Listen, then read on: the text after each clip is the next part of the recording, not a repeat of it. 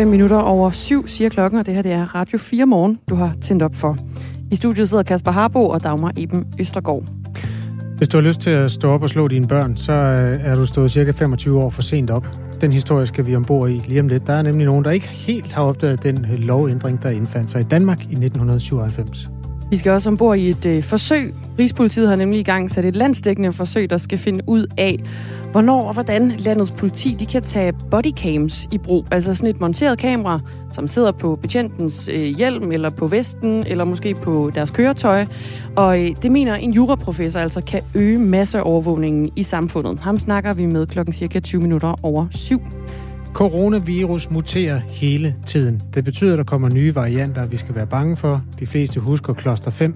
Hvis du er minkavler, gør du i hvert fald. Der var også den engelske variant, eller britiske, som man sagde. Lige for tiden taler man meget om Delta-varianten, som har bredt sig til Danmark. Det må man ikke kalde den indiske af en eller anden grund, men det hed den i starten. Øhm, hvilke problemer der er med den, skal vi lige zoome ind på om 40 minutter rundt regnet. Øhm, den er kommet til Danmark, og en masse skoleelever er sendt hjem. Det store interessante spørgsmål er, hvor meget man kan regne med den der ekstra fare, som bliver forbundet med sådan en coronamutationsvariant. Det vender vi os mod klokken cirka 7.45. 6 minutter? Ah, 7 minutter over 7. Det her det er Radio 4 morgen, og du kan som sædvanligt sende sms'er ind. Det gør du på 1424. Du starter med R4, et mellemrum, og så din besked.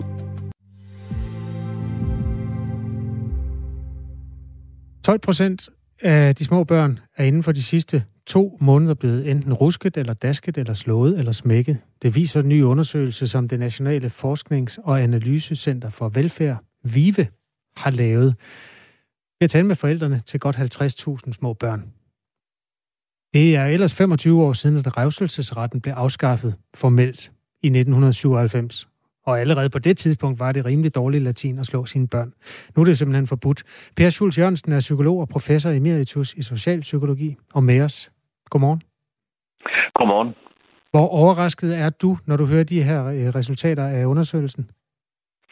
Jamen, jeg er temmelig overrasket, fordi uh, allerede for, som, som du selv nævner, for, for 25 år siden godt og vel, der, der, der afskaffede vi jo revselsesretten, og få år efter blev der gennemført en undersøgelse, der faktisk også pegede på et, et gennemsnitsandel, som ligger lå på, på dengang godt 12 procent, og det er det samme i dag. Så, så øh, i den forstand har det måske ikke flyttet sig så meget. Hvorfor ligger det så højt, tror du? Jamen, det, der er flere forklaringer, eller flere grunde til det, når man ser på det materiale, som, som forskningsmæssigt er lagt frem her. Den, den ene forklaring er, at der er mennesker, som sidder i sociale vilkår, som, som de ikke rigtig kan se sig ud af. Og de kan heller ikke se sig ud af at opdrage og give omsorg til deres børn. Så derfor slår de uh, i afmagt. De kan ikke se nogle andre perspektiver. Og det, der har vi altså en tung ressourcesvag gruppe i det danske samfund stadigvæk. Vi har fattige børn i Danmark stadigvæk, og den anden del er jo ikke blevet afskaffet. Og den anden grund, det er familier, der lever i mere eller mindre parallelt samfund. Øh, oftest altså familier med anden, her, øh, anden etnisk herkomst. Og, og der er budskabet slet ikke trængt igennem til dem. Der er det hen mod hver tredje, der, der er til at gøre det der. Mm. Så, så, så vi har nogle udfordringer på det område, vi ikke trængt godt nok igennem. Jeg repeterer lige tallene. Det er altså 12 procent. Det svarer til cirka hver 8. barn, som er ja. mellem 9 måneder og 3 år. Og det vil sige, det er ja. altså ikke nogen, der udgør en fysisk trussel over for deres forældre. Det er ikke derfor, de er blevet slået, eller dasket, eller rusket. Nej, nej, det er simpelthen sådan en, nej. som du siger, afmagt ting. Ja, det er det treårige barn, der larmer for mig, der ikke samler sit legetøj op, eller spreder det rundt omkring og, og, og ikke gør, hvad man siger, og sidder og smider med maden og så videre, så videre. Og så, så får man lige der en hurtig reaktion, fordi moren ofte, som har omsorgen for det lille barn på det tidspunkt der, ikke har overskuddet. Ved du det, at det er moren oftest? Jamen, det er det oftest øh, moren, der slår i afmagt. Selvfølgelig er der også faren, der går hjemme, og måske stedfaren og papfaren osv., som, som ikke har tolerancegrænser over for det lille barn. Øh, men generelt skal vi jo blive bedre til at nå frem til dem. Dels give dem nogle ordentlige vilkår, så de kan leve et liv, som er også er anstændigt. Men, men øh, det handler også om, at vi i vores budskaber ikke har været gode nok. Det troede vi dengang i 97, hvor vi kæmpede for det. Og loven blev jo vedtaget med en stemmes flertal i Folketinget. Alene det er jo overraskende. Hvis et medlem var blevet syg dengang, så var det slet ikke blevet vedtaget øh, i medlem af Folketinget. Men nu blev det altså vedtaget. Okay. Og, og, og, og der var stærke politiske kræfter mod det. Men de, de blev bortvejret efter få år, og alle var med på, på vognen. Og i dag er det en generel, om, generel øh, politik i det danske samfund. Man slår ikke over hovedet. Det var simpelthen kontroversielt i 1997. Prøv lige at tegne det politiske billede. Hvem var for, og hvem var imod på det tidspunkt? Ja, det hele, hele øh, venstresiden, kan du sige, med fra Socialdemokratiet, der var ud med de radikale med selvfølgelig, stemte for loven, men, men den borgerlige fløj var imod. Og, og, og ikke mindst var det fra Dansk Folkepartis side med, med Søren Krab, der, der i den grad kæmpede mod denne lov. Og han blev ved med, at Søren Krab blev ved med at være modstander også flere år, alskillige år efter, er det måske også i den dag i dag. Men, men, men Pia Kær, Kærsgaard, øh, der, der lovede i 97, at, at når, når vi kommer til magten, så, så afskaffer vi den lov der nu øh, forbyder folk, forældre at slå deres børn, den afskaffer vi. Mm. Men, men bare få år efter, der har hun skiftet opfattelse. Og, og det har Dansk Folkeparti selvfølgelig også i dag, de der fornuftige mennesker. Så, så, så, men det var udbredt i det danske samfund dengang, at det, det var noget, forældrene havde en, en, en næsten en gudgivet ret til. Okay, ja, det har i hvert fald flyttet sig. Per Jules Jørgensen... Det har flyttet sig helt gevaldigt, ja, det har det. Men vi er altså ikke trængt igennem. Der kommer et spørgsmål fra en lytter, der siger, når vi nu ved, at så mange slår deres børn, hvor mange bliver så egentlig straffet for det? Det virker som om, at det stadig er så godt som lovligt. Ja, der er ikke, der er ikke ret mange, der bliver straffet for det. Øh, men der kommer jo mange underretninger om vold, og mange af dem øh, øh, når man jo slet ikke til bunds med, fordi det, det, er, jo, det er jo ikke en, en, en forseelse, kan man sige, som man skal ind og straffe forældre for. Det er her, det er holdningsbearbejdelse. Og så, så det, det, det, det drejer sig ikke om det. Men, men selvfølgelig skal der, øh, hvis man kommer under vejr med det i en daginstitution, eller på anden måde ser det, og, og oplever det, at nogen slår deres børn, så, så skal man selvfølgelig gribe ind. Dels sige det til dem direkte, men ellers skal man underrette. Det skal man. Øh, vi taler med Per Schultz Jørgensen i anledning af, at der er lavet en ny undersøgelse. Per Schultz Jørgensen er psykolog, professor emeritus i socialpsykologi. Øhm, og det er altså 25 år siden, revsels, ja lige knap, øh, 25 år siden, at revselsesretten blev afskaffet. Det til trods er det cirka hver 8. barn, og det er de små børn, der har lavet en undersøgelse på, øh, der stadig bliver rusket og dasket og slået. Øh, den er gennemført som en øh, såkaldt webbaseret spørgeskemaundersøgelse blandt begge barnets forældre. Øh, forældre til 90.000 børn blev i alt øh, kontaktet. 50.000. Nå ja, 90.000, det er rigtigt. Ja, det er basis, øh, eller, hvad skal man sige, den kritiske ja. masse, man ja. har kontaktet via øh, e-boks, og ja. så er der godt 50.000, som har svaret på det. Kan man egentlig regne med de her tal? Så altså, det, det er jo også en bestemt type mennesker, som er, lad os bare kalde det, mere ressourcesvage, stærke end andre, der har overskud til at svare på sådan noget, der kommer i e-boksen. Ja, det, det kan du sige, men, men det tror jeg nok, jeg vil sige, med så stor en population, en undersøgelsesgruppe, så, så, så vil jeg sige, at det her det er, er i hvert fald et, et minimumstal. Der er jo masser af forældre, der måske også sidder og tænker, at det er jo ikke noget, jeg lige vil skilte med, at jeg engang imellem slår mit treårige barn, øh, eller toårige for den sags skyld. Så, så, så tallet kan da muligvis være højere endnu. Men der er der også øh, forældre, som, som slet ikke er, er i nærheden af at, at kunne håndtere situationen der. Mm. Så, så derfor øh, kan du sige, det, det, er, det, det er, jeg tror, det er dækkende tal, det her. Som du er inde på, i særlig risiko for at opleve det her, er børn af forældre, der er indvandret til Danmark, eller som er efterkommere. Der er det over en tredjedel, der bliver afstraffet fysisk. Ja. Øhm, hvad kan man gøre ved det? Efter din mening som psykolog? Altså, det er jo fordi, de har nogle andre traditioner med sig fra de lande, de kommer fra, og de kulturer, de kommer fra. Jamen, det er lige præcis der, vi, vi står med. De lever i en kulturel boble, øh, og, og møderne i hvert fald oftest øh, er ikke deltagere på arbejdsmarkedet. De har ikke et job, de kommer ikke ud blandt andre mennesker på den måde. Og, og, og, og hvis de så ovenkøbet heller ikke sender deres børn hen i bogstuen eller børnehaven, så, så, så er det jo familier, som, som lever i deres egen boble eller parallelsamfund, som vi siger. Så, så derfor skal vi sige, at vi skal have brudt den boble ned.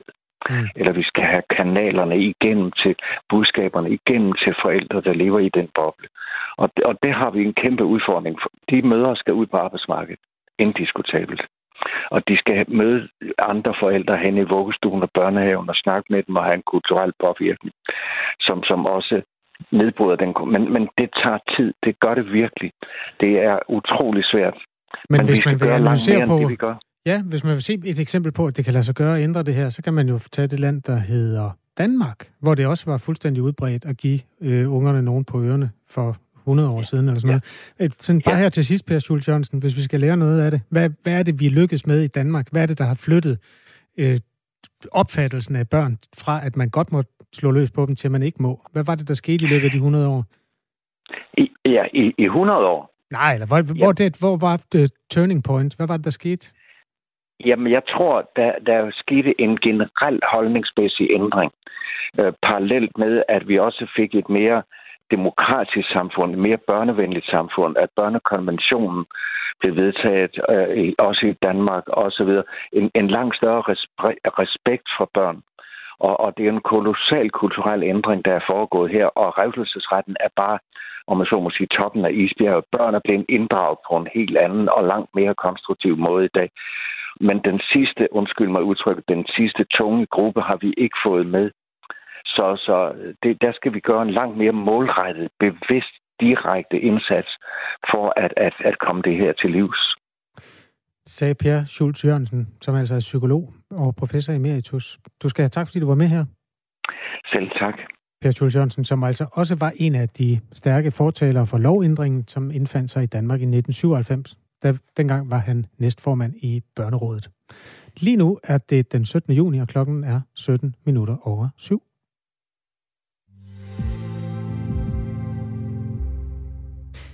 De kommende seks måneder, der kan du støde ind i øh, politi med kropskamera på, hvis du skal for eksempel til en øh, fodboldkamp, en demonstration, eller måske bare ud i nattelivet, som jo efterhånden åbner op igen.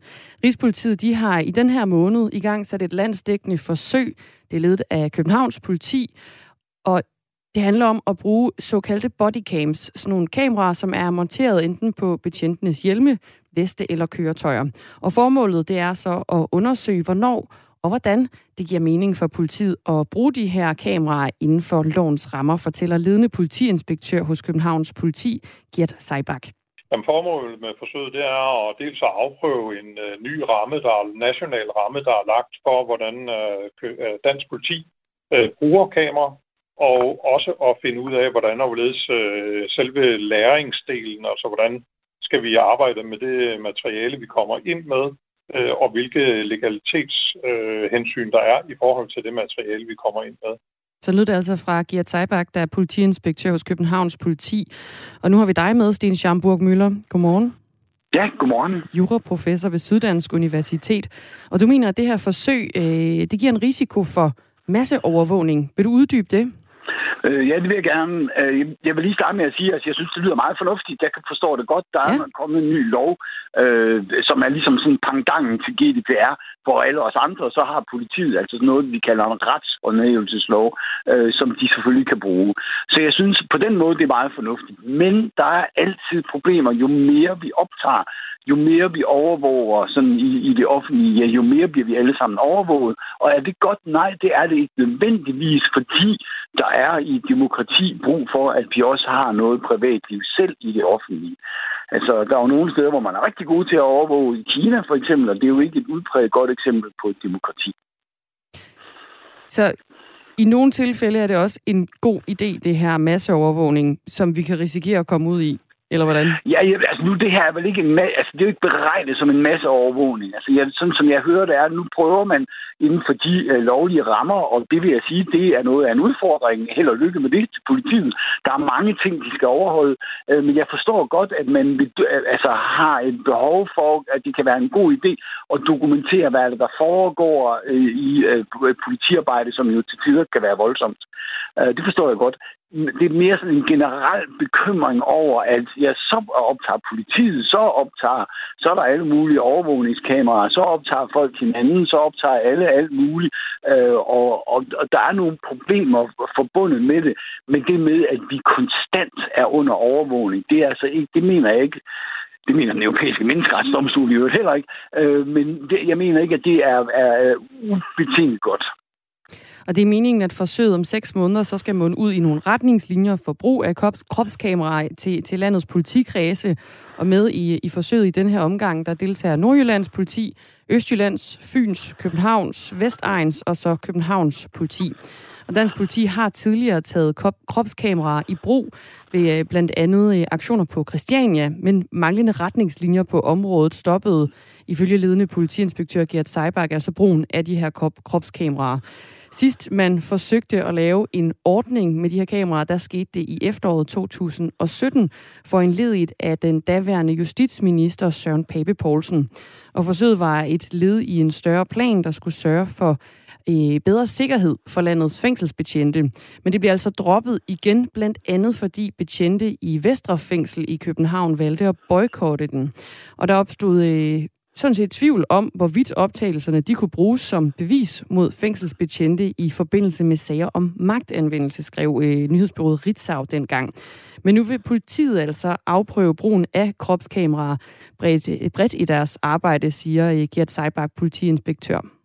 Det gør vi på for eksempel færdselsområdet. Det gør vi på for eksempel øh, ved fodboldkampe. Det gør vi på for eksempel øh, Christiania. Øh, det gør vi på for eksempel en øh, demonstration. Øh, det er bare nogle områder. Kommer I også til at bruge det til sådan øh, almindelig patruljering, i måske i nattelivet eller øh, øh andre steder?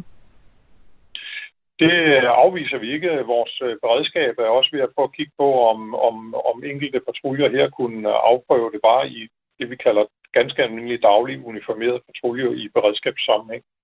Sten Schamburg Møller, hvad tænker du om, at øh, der måske også bliver mulighed for, at man kan blive filmet i nattelivet? det er jo det dilemma, der hele tiden er, fordi altså igen, jeg forstår udmærket politiets øh, om øh, at, at få dokumenteret, hvad er det, der foregår, øh, øh og, og, og have nogle optagelser bagefter, der kan bruges. Øh, og der kan være store øh, kan man sige, problemer eller udfordringer med netop at følge lovgivningen, som er rimelig detaljeret. Hvad er det, man må bruge optagelserne til? Hvor længe skal de opbevares? Alle sådan nogle ting. Men det er jo netop det, at, at, at så kan vi så at sige alle sammen, øh, altså også dem, der deltager i nattelivet, øh, og hvor man, ja, man måske opfører sig fjollet, eller hvad det nu kan være, det skal man jo sådan set have lov til. Men man har måske ikke lyst til, at det sådan ligger et eller andet sted der, så er der, åh, hey, er det kamp der, eller ingen der, eller, og se nu, hvordan de opfører sig og sådan jeg har ret stor tiltro til, at politiet kan, kan øh, håndtere det her inden for lovgivningens rammer, men så det er mere sådan den, den generelle, jo mere vi optager, jo mere jo, vi overvåger, jo større øh, problemer, jo større indgreb er det i vores privatliv. Vi ser også flere og flere civile, der optager politiet, når de er i aktion, og, og, og ja. måske livestreamer fra, fra demonstrationer, gør man jo også efterhånden, og andre offentlige begivenheder. I sådan nogle forbindelser giver det så ikke mening, at politiet de også kan dokumentere det, kan man sige, det samlede billede af en begivenhed? Jo, det, det synes jeg, det giver god mening. Mm. Øh, og jeg, jeg er lige så bekymret, kan man sige, over for, for uh, alle mulige private personers uh, livestreaming af, af alle mulige andre private personer og sådan, fordi det udtryk for, eller det indeholder det samme, nemlig det med, at vi overvåger hinanden, og det er ikke nødvendigvis særlig godt. Det er Rigspolitiet, der har udstukket retningslinjer, som vi øh, altså endnu ikke har fået indsigt i her på, øh, på Radio 4, som danner rammerne for forsøget. Og den ledende politiinspektør hos Københavns Politi, vi også har hørt fra Gert Seibach, han fortæller, at de blandt andet handler om, hvordan man skal håndtere det materiale, man, øh, man samler ind. Hvad er det for nogle faldgrupper, der er ved at bruge øh, de her øh, bodycams hos, øh, hos politiet? Ja, altså, der er jo alle mulige, altså, der er jo, der er jo en længere række regler for, hvad man øh, må bruge, altså, hvordan man må bruge de her optagelser, hvad de må bruges til, øh, hvad, øh, hvor længe de må opbevares, alle sådan nogle ting. Og jeg vil sige, jeg kan ikke i detaljer, det er et større arbejde. Det er jo ligesom, altså, det er lidt ligesom GDPR, hvor der også er nogen, der er kommet på vældig meget arbejde med alle de her data, vi, mm. vi jonglerer rundt med.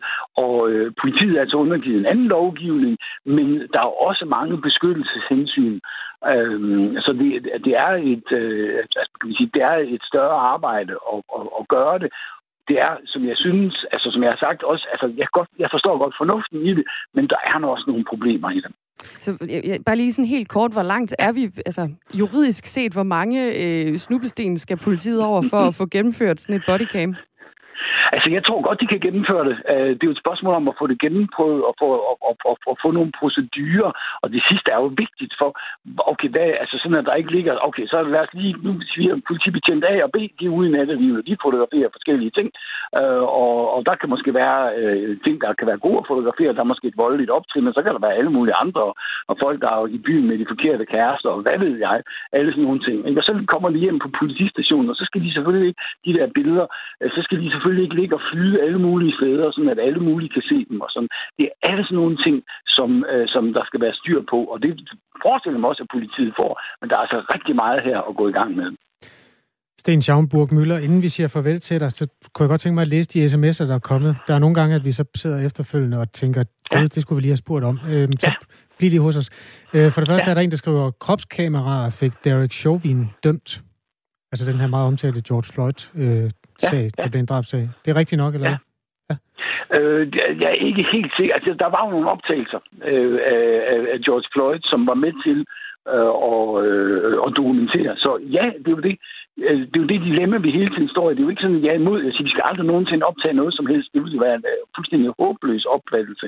Men der er et dilemma, som vi bliver nødt til at indse, at jo mere vi optager overvåger hinanden, jo, jo mindre kan vi så at sige uh, altså stikke ud og, være, og, og, og sådan. Der er nogle mm. problemer mm. forbundet med det. Ja. Lytter Per skriver, hvad med alle de biler, der kører rundt med kamera? Tesla fotograferer de personer, der går forbi på en parkeringsplads. Jeg kunne godt uh, bruge det til alle de biler, der kører kurertjeneste med narko her i Odense siger Per, som ja, laver sin egen lille politistyrke der. Øh, ja, ja, du kommenterer ja, bare, altså, hvis du vil. Ja, øh, altså, jeg synes, der er problemer med, med al overvågning, og det gælder selvfølgelig både politiets og private og alle mulige andre, øh, som, altså, igen, samlet set, vi skal ikke have et overvågningssamfund. På den anden side er det jo godt at få dokumenteret forskellige ting. Det kan være ganske udmærket. Øh, jeg kender ikke lige, jeg er ikke helt sikker på præcis, hvad det er, den, den pågældende taler om, men det er klart, at private, der, der sådan konsekvent optager alle mulige ting, det kan meget let være i strid med GDPR. Jeg ved ikke, om det er standard i en Tesla, men der er jo altså øh, biler, hvor der er sådan et lille kamera monteret i forruden der, eller bag forruden. Som, som optager hvad som helst. Øh, ja, det synes jeg umiddelbart, at det, det vil jeg lige skulle give en, en juridisk overvejelse, om det overhovedet er lovligt. Det er jeg ikke sikker på, men jeg vil ikke lige stå her på stående fod og sige det ene eller det andet, men jeg synes, det er problematisk. Så har vi en lytter, der skriver, at han ikke har set uh, politiet siden 2013. Han bor i Vestjylland, øh, og vi kunne godt bruge et kamera eller to. og så er der Karsten, han skriver, bodycams, bedre sent end aldrig, men hvorfor skal de være tændt hele tiden? Brug video under demonstrationer, anholdelser, konfrontationer, afhøringer med mere. Så kan vi se, hvem der tæller sandt. Bare se Men in Black, de råber politivold med det mindste. Video, ja tak. Det styrker retssikkerheden for os borgere, skriver Karsten. Ja, og, og det, det er bestemt, altså, det er jo den ene side af sagen, og det er fuldstændig rigtigt. Uh, og jeg tænker også, at det er det, politiet har uh, i overvejelse, at det skal ikke bare bruges hele tiden til at optage hvad som helst, men det skal bruges til i, i særlige situationer, så det efterfølgende kan dokumenteres, hvad der er foregået og sådan. Og der, og der kan det bestemt være vældig fornuftigt. Godt, du lige vil være med til at læse post her, Sten Schomburg Møller. Tak. Ja, ja velkommen. Juraprofessor ved Syddansk Universitet. Og vi har øh, forlagt Sten Schamburg Møllers bekymring om masseovervågning her, i, at vi øh, ja, risikerer mere overvågning af den almindelige dansker, hvis politiet altså skal udstyres med de her øh, kropskameraer. Og Københavns politi har så efterfølgende sendt os et øh, skriftligt svar på det her. Projektets formål er at afprøve retningslinjerne for politiets brug af videodokumentation. Formålet er ikke at tage stilling til, om politiet generelt skal bruge flere kameraer. Projektet afsluttes med en evaluering, som skal være med til at danne grundlaget for en politisk debat herunder de mere overordnede og etiske overvejelser i øh, forbindelse med for eksempel kropskamera, lyder det altså fra i Rigspolitiet. Københavns tak. politi, undskyld. Det gør ikke noget. Tak for sms'erne, som er kommet ind på 1424. Start med R4 og et mellemrum. Efter nyhederne skal vi se på to andre aktuelle historier. Nyt øh, vurderingssystem. Der har været problemer med de offentlige vurderinger af folks huse, og nogen har betalt alt for meget i ejendomsskat. Vi skal også se på den, der før hed den indiske. Det må man ikke sige mere, men Delta-varianten af coronavirus, som giver problemer, den er rykket ind over de danske grænser. Allerførst skal vi have et uh, nyhedsoverblik med anne Sofie Felt. Klokken den er halv 8.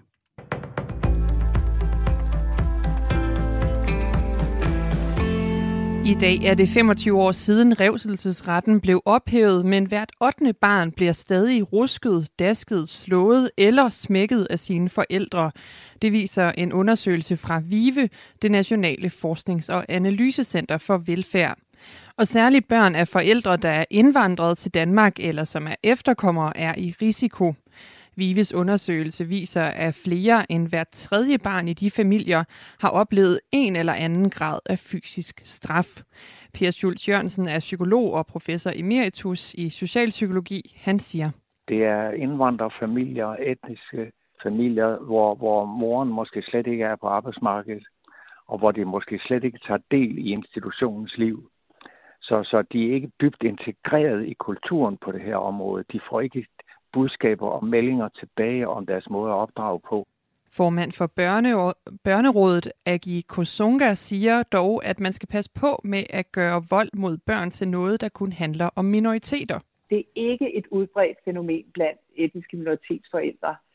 Når det så er sagt, så er det klart, at der er grund til at sætte ind, fordi 36 procent øh, øh, af, af etniske minoritetsforældre, de bruger altså en eller anden form for vold eller øh, en eller anden form for sådan hårdhændighed i deres øh, opdragelse, og det, øh, det, det går ikke. Man må ikke slå øh, børn øh, i Danmark.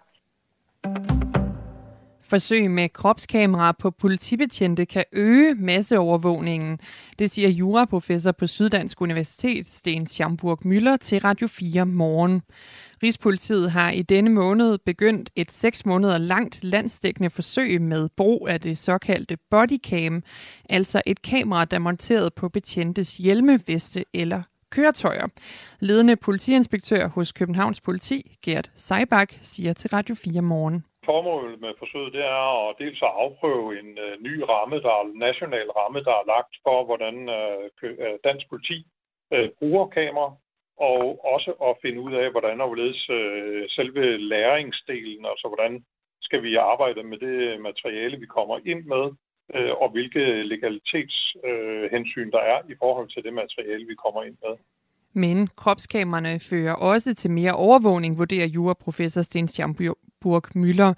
Politiets kameraer vil være tændte hele tiden til forskel for, hvis civile optog bider til for eksempel en demonstration, så man vil blive overvåget konstant under en begivenhed, eller hvor politiet kommer til at, hvor politiet kommer til at filme, siger han til Radio 4 morgen.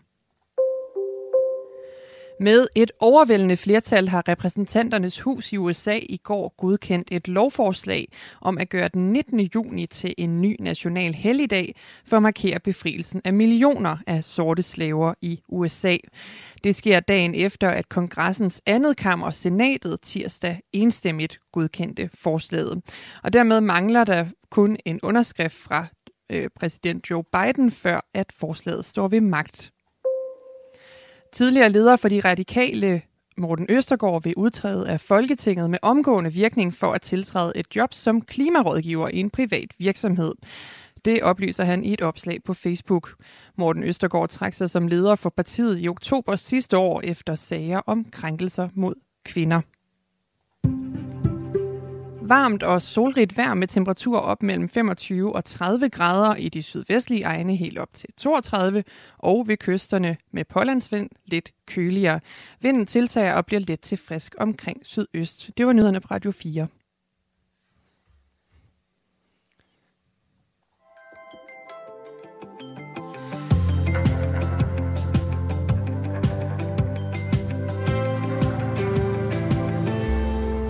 Det begynder lige så stille at blive bravende varmt. Og det er faktisk det, der er i krystalkuglen for de næste 4-5 dage. Du er steppet ind lige midt i juni måned. Det er sommer. Og øh, Radio 4 Morgen er et nyhedsmagasin, der ikke øh, er for fint til at glæde sig lidt over det. Nej, absolut ikke. Bedre sent end aldrig med den sommer der, ikke? Mm. Der er også fodboldlandskamp i aften. Det har vi allerede brugt en del tid på at konstatere. Um, jeg opdagede til min egen overraskelse, at i den der helingsproces efter den traumatiske omgang der lørdag, at jeg nåede til i morges at tænke, hvad er det der også bare fandens, vi ikke har Christian Eriksen med mod Belgien? Ja. Sådan bare den helt hvordan... lavpraktiske irritation over, at øh, han ikke spiller fodbold. Altså, jeg har i hvert fald hørt øh, landstræneren sige, at han er jo er deres bedste spiller. Mm. Og de vidste i hvert fald på det tidspunkt, jeg øh, læste ind i det, ikke hvad de skulle gøre. Om de ligesom skulle lave øh, stor rokade på hele holdet, eller om de bare skulle øh, sætte en, en ny mand ind på Christian Jeksens plads i midt. Ja, for frem Mathias Jensen måske, som man gjorde mod Finland. Der er... Åh, Nå, men dejligt, at vi taler om fodbold for fodboldens skyld, og ikke alt det, det andet der. Det var egentlig nogle rimelig irriterende dage, vi havde oven på lørdagen. Ja. Det her det er Radio 4 Morgen. Du må gerne være med til at lade det tage form. Hvis du har input til det her radioprogram, så skriver du en sms til 1424. Start din besked med R4 og et mellemrum, og så din besked. Jeg hedder Kasper Harbo. Og jeg hedder Dagmar Eben Østergaard. Og i 10 år, der har boligejere ventet på en ny ejendomsvurdering på grund af fejl i vurderingerne og problemer med et nyt IT-system. Men nu har øh, Skatteministeriet altså netop offentliggjort en ny tidsplan for ejendomsvurderingerne. Og ifølge planen her, der får landets boligejere en ny vurdering af deres ejendom senest i år 2000 og fra øh, september allerede i år, der vil de første 50.000 danske boligejere modtage ejendomsvurderinger fra det her nye ejendomsvurderingssystem. Lars Olesen, godmorgen. Godmorgen. Du er cheføkonom i Danske Bank og ved en hulens masse om netop de her ejendomsvurderinger og øh, systemet her. Så det er heldigt, du er med i dag. Hvad betyder de her nye ejendomsvurderinger for danskerne? Jamen, øh, de betyder en hel del, fordi det er jo meningen, at vi skal betale skat ud fra dem i fremtiden. Øhm, det er jo sådan, at i dag betaler vi det, der hedder ejendomsværdiskat. Det gør vi ud fra værdien i 2001 eller 2. Øh, og så det, der hedder grundskyld, det betaler vi jo så ud fra sådan et miskmask af vurderingen i 2011, som alle ved er forkert, kombineret med noget historisk udvikling. Øhm, så, så det er jo meningen, at hele det der skal starte forfra og, og blive forbedret, men det kræver, at man har nogle øh, vurderinger, der sådan er rimelig rigtige, øh, og øh, når vi så har dem, jamen så kan vi få det der nye skattesystem, og derfor vil det jo få stor betydning for øh, værdien af vores boliger også i fremtiden. I alt 1,7 millioner boligejere skal efter planen have nye vurderinger af deres ejendomme, og de første 50.000 får så en vurdering allerede i september. I foråret næste år, der udsendes vurderinger og efterfølgende tilbagebetalingstilbud til øh, ejerne af yderligere ca. 100 parcel øh, og rækkehuse, 100.000 parcel og rækkehuse hedder det. Og i andet halvår af næste år, der begynder Vurderingsstyrelsen sagsbehandlingen af vurderingerne af de ca. 700.000 resterende parcel og rækkehuse. Hvad er det, der er så interessant og også nødvendigt øh, i at få de her nye ejendomsvurderinger? Ja, altså det er jo så den anden grund til, at det er vigtigt. Udover det her med, med skatten i fremtiden, så er det jo altså også, at der er en hel del mennesker, der har betalt skat af en, kan man sige, for høj vurdering. Øh, på, på grund af det her med, at det har været fastfrosset siden 2002, og, og, og i øvrigt har været meget skævt. Øh, og det vil sige, at der er en hel masse, der skal have penge tilbage øh, i skat. Øh, og det kan de jo altså først få, når den nye vurdering er lavet. Øh, og, øh, og altså, jo længere tid der går med det, jo flere af dem, ja, altså dør jo faktisk. Øh, det er jo blandt andet et problem. At, øh, så, så, så, øh, og det er mange penge. Det er 14 milliarder kroner, regner man med, der skal betales tilbage. Og det, er, og det er noget, der i høj grad vil gå til de dele af landet, hvor huspriserne ikke er steget øh, særlig meget over de senere år. Og, det, og det, altså, det kan betyde rigtig meget jo i de lokalområder, hvor, hvor altså, stor del af befolkningen faktisk kan få sådan en udbetaling.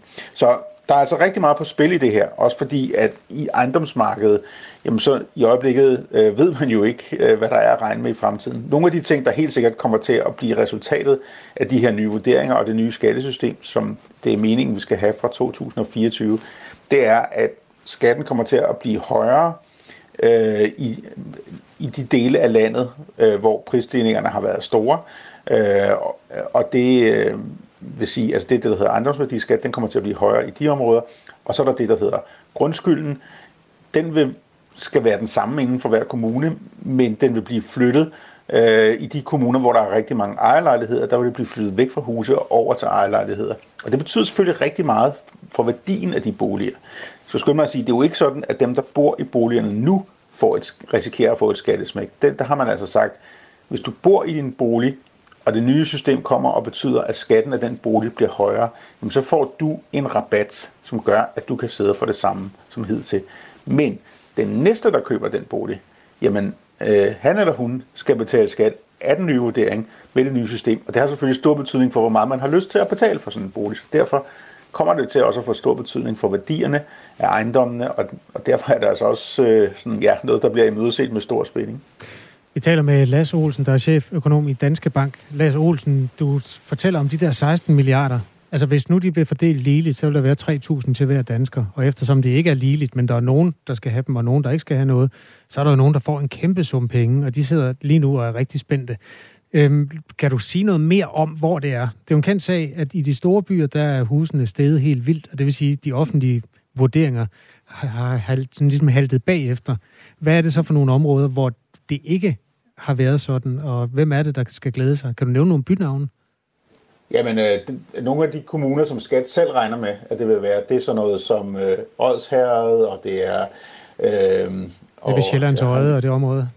Ja, lige præcis. Og, og så er det også nogle af de mere øh, altså landlige kommuner øh, rundt omkring. Jeg tror nok også, at var den, hvor det, man forventede det største. Men der er også en, en række andre kommuner, som selvfølgelig er kommuner væk fra de store byer, Øhm, og, og, og, og de områder, hvor, hvor, man, hvor det generelt set har været lidt svært øh, for mange mennesker, altså hvor, man, hvor det måske i nogle tilfælde er svært at sælge husene, og hvor øh, øh der også i mange af dem ikke er så meget gang måske i det lokale erhvervsliv. Der er ikke de der store friværdier, der er blevet omsat i, i forbrug og sådan nogle ting, så, så det vil jo være meget velkommen øh, i, i mange af de her områder. Det er jo også områder, lige præcis fordi at huspriserne ikke er steget så meget, så er det jo også områder, hvor, hvor mange husejere faktisk har en lidt stram økonomi, måske ikke har den helt store friværdi, og måske faktisk også risikerer øh, ikke at kunne sælge huset for, for det, de, de har lånt.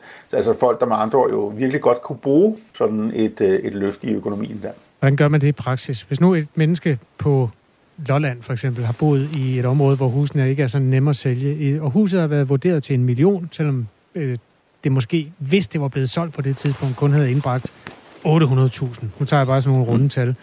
Mm. Hvordan kan man egentlig gå ind og fastsætte den slags, hvad det hus ville være solgt for, hvis det var blevet solgt på et tidspunkt for 7-8 år siden? Hvordan kan man gøre Jamen, det? Der rammer, du, der rammer du jo hovedet på sømmet i, at hvorfor, hvorfor den her opgave er så svær. Hvorfor det har taget 10 år øh, indtil videre øh, at arbejde på det her nye system, og det ikke er færdigt, og der er jo desværre heller ikke nogen garanti for, at det nogensinde øh, kommer til at virke øh, rigtig godt. Øh, det er jo simpelthen bare vildt svært at lave et computersystem, der kan øh, der sådan automatisk kan komme med værdien af alle øh, husene i Danmark. Hvis man har set hammerslag eller sådan noget, ved man jo godt, det er ikke så nemt bare lige, og selv hvis man står foran huset og skal kigge på det og vide, hvad det kan blive solgt for, øh, bare nu, Øhm, og, øh, og, og når man så skal tilbage i tiden og sådan nogle ting, jamen det, det er helt sikkert, det, det bliver jo ikke, øh, det bliver virkelig ikke, det er virkelig ikke nogen nem opgave. Og udover det, for at det gør det endnu værre, øh, så skal man jo faktisk også kunne lave en vurdering af, hvad ville grunden være værd, hvis ikke der lå et hus på den. Øhm, det, det, det skal man bruge for at kunne betale grundskylden, øh, som i, i hvert fald nogle steder i landet fylder rigtig, rigtig meget, fylder mere i den samlede skat end ejendomsværdiskatten. Mm. Og det der med at sige, hvad vil en grund være, altså for eksempel, hvis du inde midt i Aarhus eller København, eller, altså, der bliver jo ikke solgt tomme grunde i noget særligt omfang. Øh, det, er, det er virkelig, virkelig svært at lave en retvisende vurdering af, og, og, men det skal man, øh, hvis det her nye system skal fungere. Så jeg vil nok sige, at jeg er stadigvæk, ret, jeg er stadigvæk lidt spændt på, om, om det rent faktisk kan komme til at virke. Ja, og det er jo også øh, lidt interessant, om den her nye tidsplan rent faktisk holder. Nu har det været, øh, været 10 år undervejs, og du siger, at det har jo været en, en, en kæmpe opgave. Kan man, kan man sige noget om, øh, altså, hvorvidt det her det, det kommer til at holde stik, at folk de får deres ejendomsvurderinger inden 2024? Det er jo i hvert fald stramt med den her nye tidsplan, fordi øh, altså, den indebærer jo sådan set, at, øh, at en meget stor del af vurderingerne først skal komme i 2023. Øh, og der kan man jo godt regne ud, det skal jo ikke øh, skride ret meget mere, før end man ikke øh, vil kunne lave det nye skattesystem i 2024. I hvert fald ikke uden stort besvær og sådan en hel masse med efterregulering bagefter og sådan noget.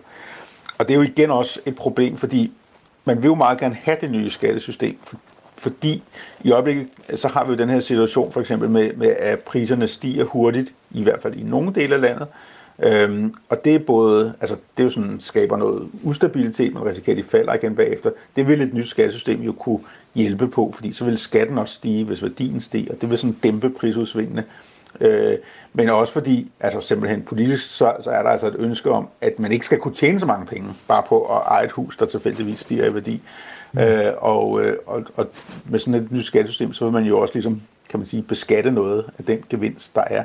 Så, så man vil meget gerne have det der nye system, og det er lidt, det er, et, det er lidt et problem for politikerne i hvert fald, at det, at det tager så lang tid. Øhm, og hvis det så skrider yderligere, jamen så, øh, uh, så, så er det jo altså endnu flere år, hvor, hvor, hvor systemet ikke virker. Inden vi slipper dig, Lasse Olsen, det kan godt være, at du har tid til lige at give et kort svar til et par af vores lyttere, der har skrevet ind på sms. Vi har fået post, og det er blandt andet fra uh, Kenneth Fischer. Han spørger, hvad sker der, hvis man er flyttet fra sit hus sidste år, efter at have boet der i 13 år? Ja, og, og man så skal have penge tilbage, kan man mm. sige. Og det er jo... Øh, jeg må indrømme, at jeg er ikke helt stærk i øh, juraen øh, omkring de der. Der er lavet nogle ordninger, øh, ved jeg, hvor, hvor man, hvor man øh, prøver at gøre det retfærdigt, men, øh, men der må jeg nok øh, sige, det skal man altså lige øh, finde ud af i det, i det konkrete tilfælde. Det er også et meget øh, specifikt spørgsmål. Vi har også fået et andet meget øh, specifikt spørgsmål. Min søn har købt hus til 350.000, tror jeg, der står her. Der er yes, 350.000, vurderet til 700.000. Hvad vil det betyde? Kan du sige noget om det? Ja, altså man må gå ud fra, at det hus får en lavere vurdering i, den nye, i det nye system. Øhm, og, øh, og det vil jo så selvfølgelig betyde, at, at skatten så øh, bliver lavere, end den er øh, i øjeblikket, sandsynligvis. Øhm, og, øh, og det vil så også, øh, det, og det kan faktisk godt blive meget lavere. Øhm, og så vil der jo selvfølgelig også være det der med, øh, med efterreguleringen. Øh, men igen, øh, der er jeg altså simpelthen ikke helt, øh, helt nede i, i jorden, når det handler om det der med at, øh, at, at, at kompensere for folk, der har boet tidligere, øh, også, altså når der er et ejerskifte undervejs. Det er altså også i orden, Lars Olsen. Tak fordi du var med. Selv tak cheføkonom i Danske Bank. Vi har også fået en anden sms. Der er en, der skriver, nogle gange kan man undre sig over, at vi laver systemer, der ikke virker, og gør det umuligt at arbejde med og forstå.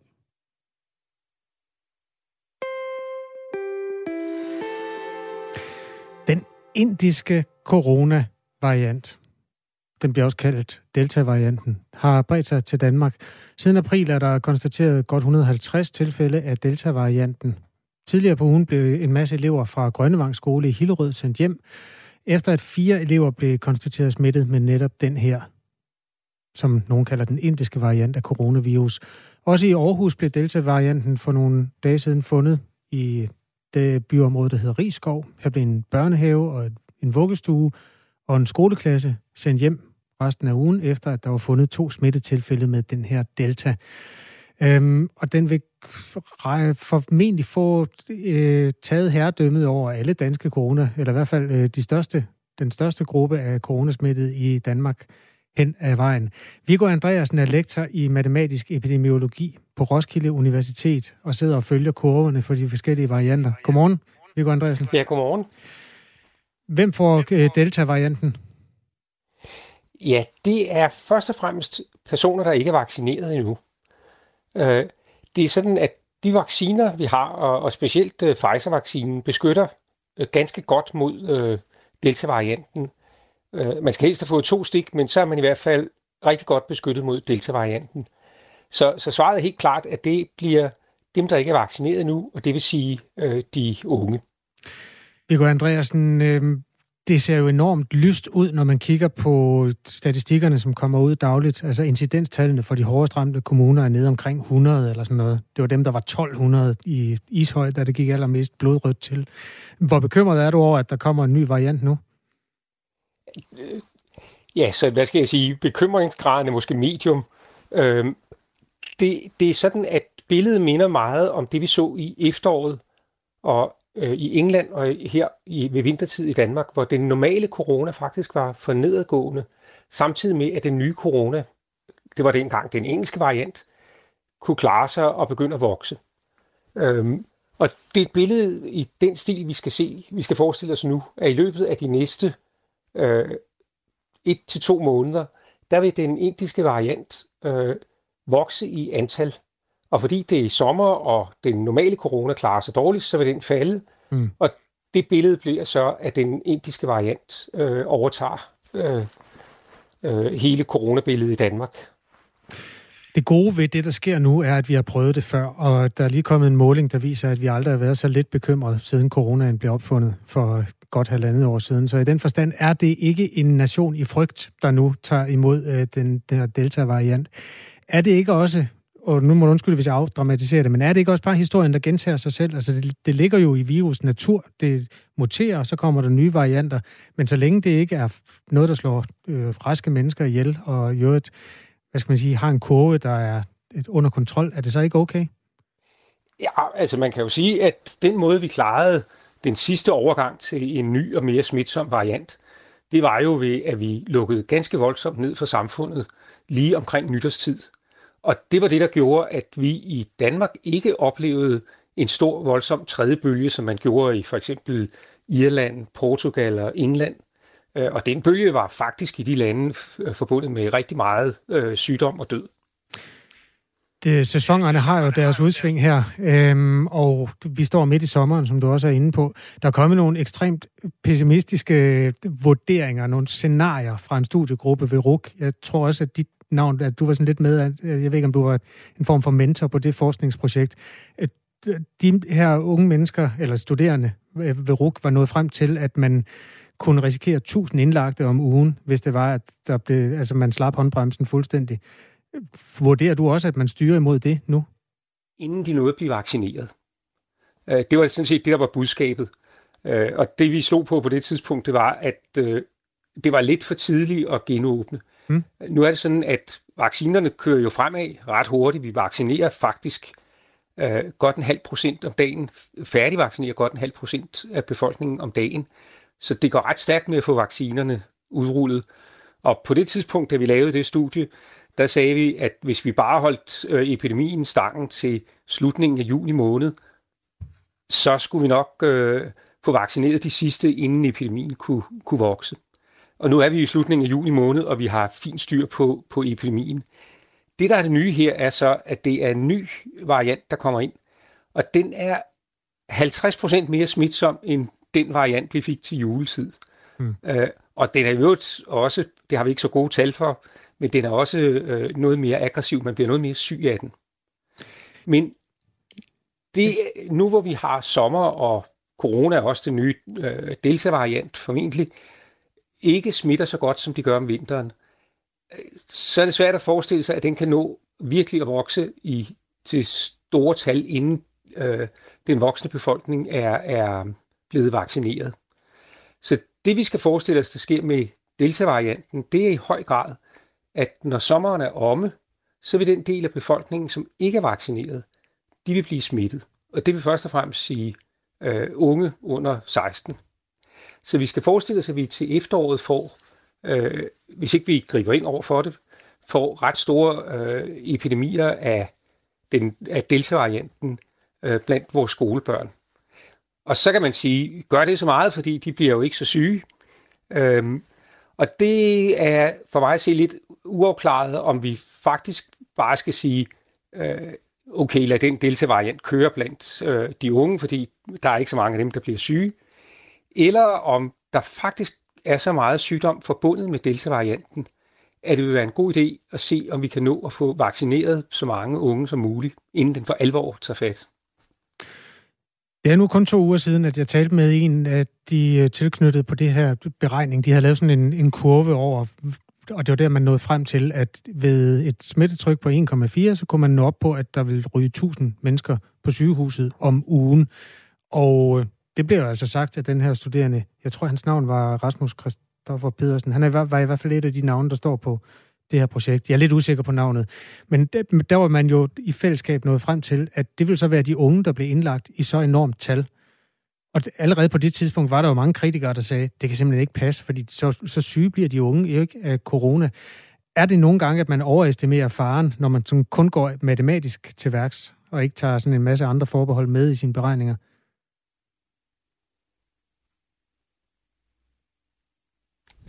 Hallo? Hallo, Viggo Andreasen. Kan du høre mig? Jeg tror, vi har tabt en forbindelse. Det er ligesom om, at øh, vi kan høre på, Viggo. og så, så ringer vi simpelthen op til Viggo på telefonen. Viggo Andreasen er lektor i matematisk epidemiologi på Roskilde Universitet. Og det er ikke, fordi vi mangler en hel masse af det her interview, men der var lige nogle nuancer, jeg godt kunne tænke mig at få med. Mens der bliver ringet op til øh, Roskilde, så kan jeg lige resumere, at vi taler om den der Delta-variant. På et tidspunkt, hvor det generelle smittetryk er det laveste i ni måneder, Der er 93, der ligger på sygehuset, som er coronasmittet. Det er det laveste siden øh, september sidste år.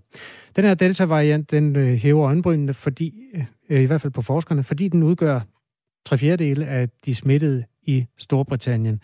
Øhm, I Storbritannien er der jo en stor population, der har sin oprindelse i Indien, og det er jo også det, den, den har som, som binavn. Den indiske variant. Øhm, har vi fået Viggo Andreasen med på en telefon? Vi er i gang med at prøve at ringe ham op stadigvæk. Right, okay. Vi kæmper lidt. Afdelingschef ved Statens Serum Institut, Tyre Grove Krause, hun udtalte tidligere på ugen til TV2, at Delta-virusen breder sig over Europa, og at den på et tidspunkt vil blive den dominerende variant herhjemme. Det er stadig uvist, hvornår.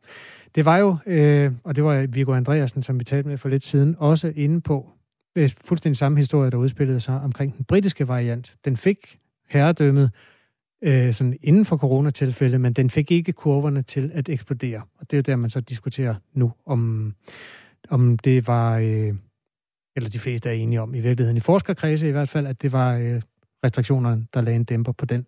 Viggo Andreasen er efter alt det med i telefonrøret nu. Kan du høre mig? Ja, det kan jeg godt. Det er godt. Øhm, jeg, jeg skød dit spørgsmål afsted til dig, øh, inden vi mistede dig. Nemlig, at i de der øh, estimater, som var lagt ud fra forskning eller fra øh, studiegruppen ved RUK, der blev det anslået, at man kunne ramme 1000 indlagte om ugen blandt unge mennesker, fordi det er jo de eneste, der ikke er øh, vaccineret. Altså, og det er kun et par uger siden, vi dækkede den, øh, det forskningsprojekt ved, ved at tale med en af de øh, mennesker bag her i radioen. Øh, Øhm, er det sådan, at man nogle gange overestimerer det lidt, øh, og, og efterfølgende må, må trække i land? Fordi det, det var jo et meget stort tal, I nåede frem til, og der var mange, der var tvivlende overfor, om de unge skulle blive så syge, at de skulle indlægges. Øh, ja, jeg, jeg tror lige, man skal, man skal huske, at det vi viste, det var, at øh, afhængig af, hvor, hvor meget vi lukkede op for samfundet, så ville der blive flere eller færre øh, syge.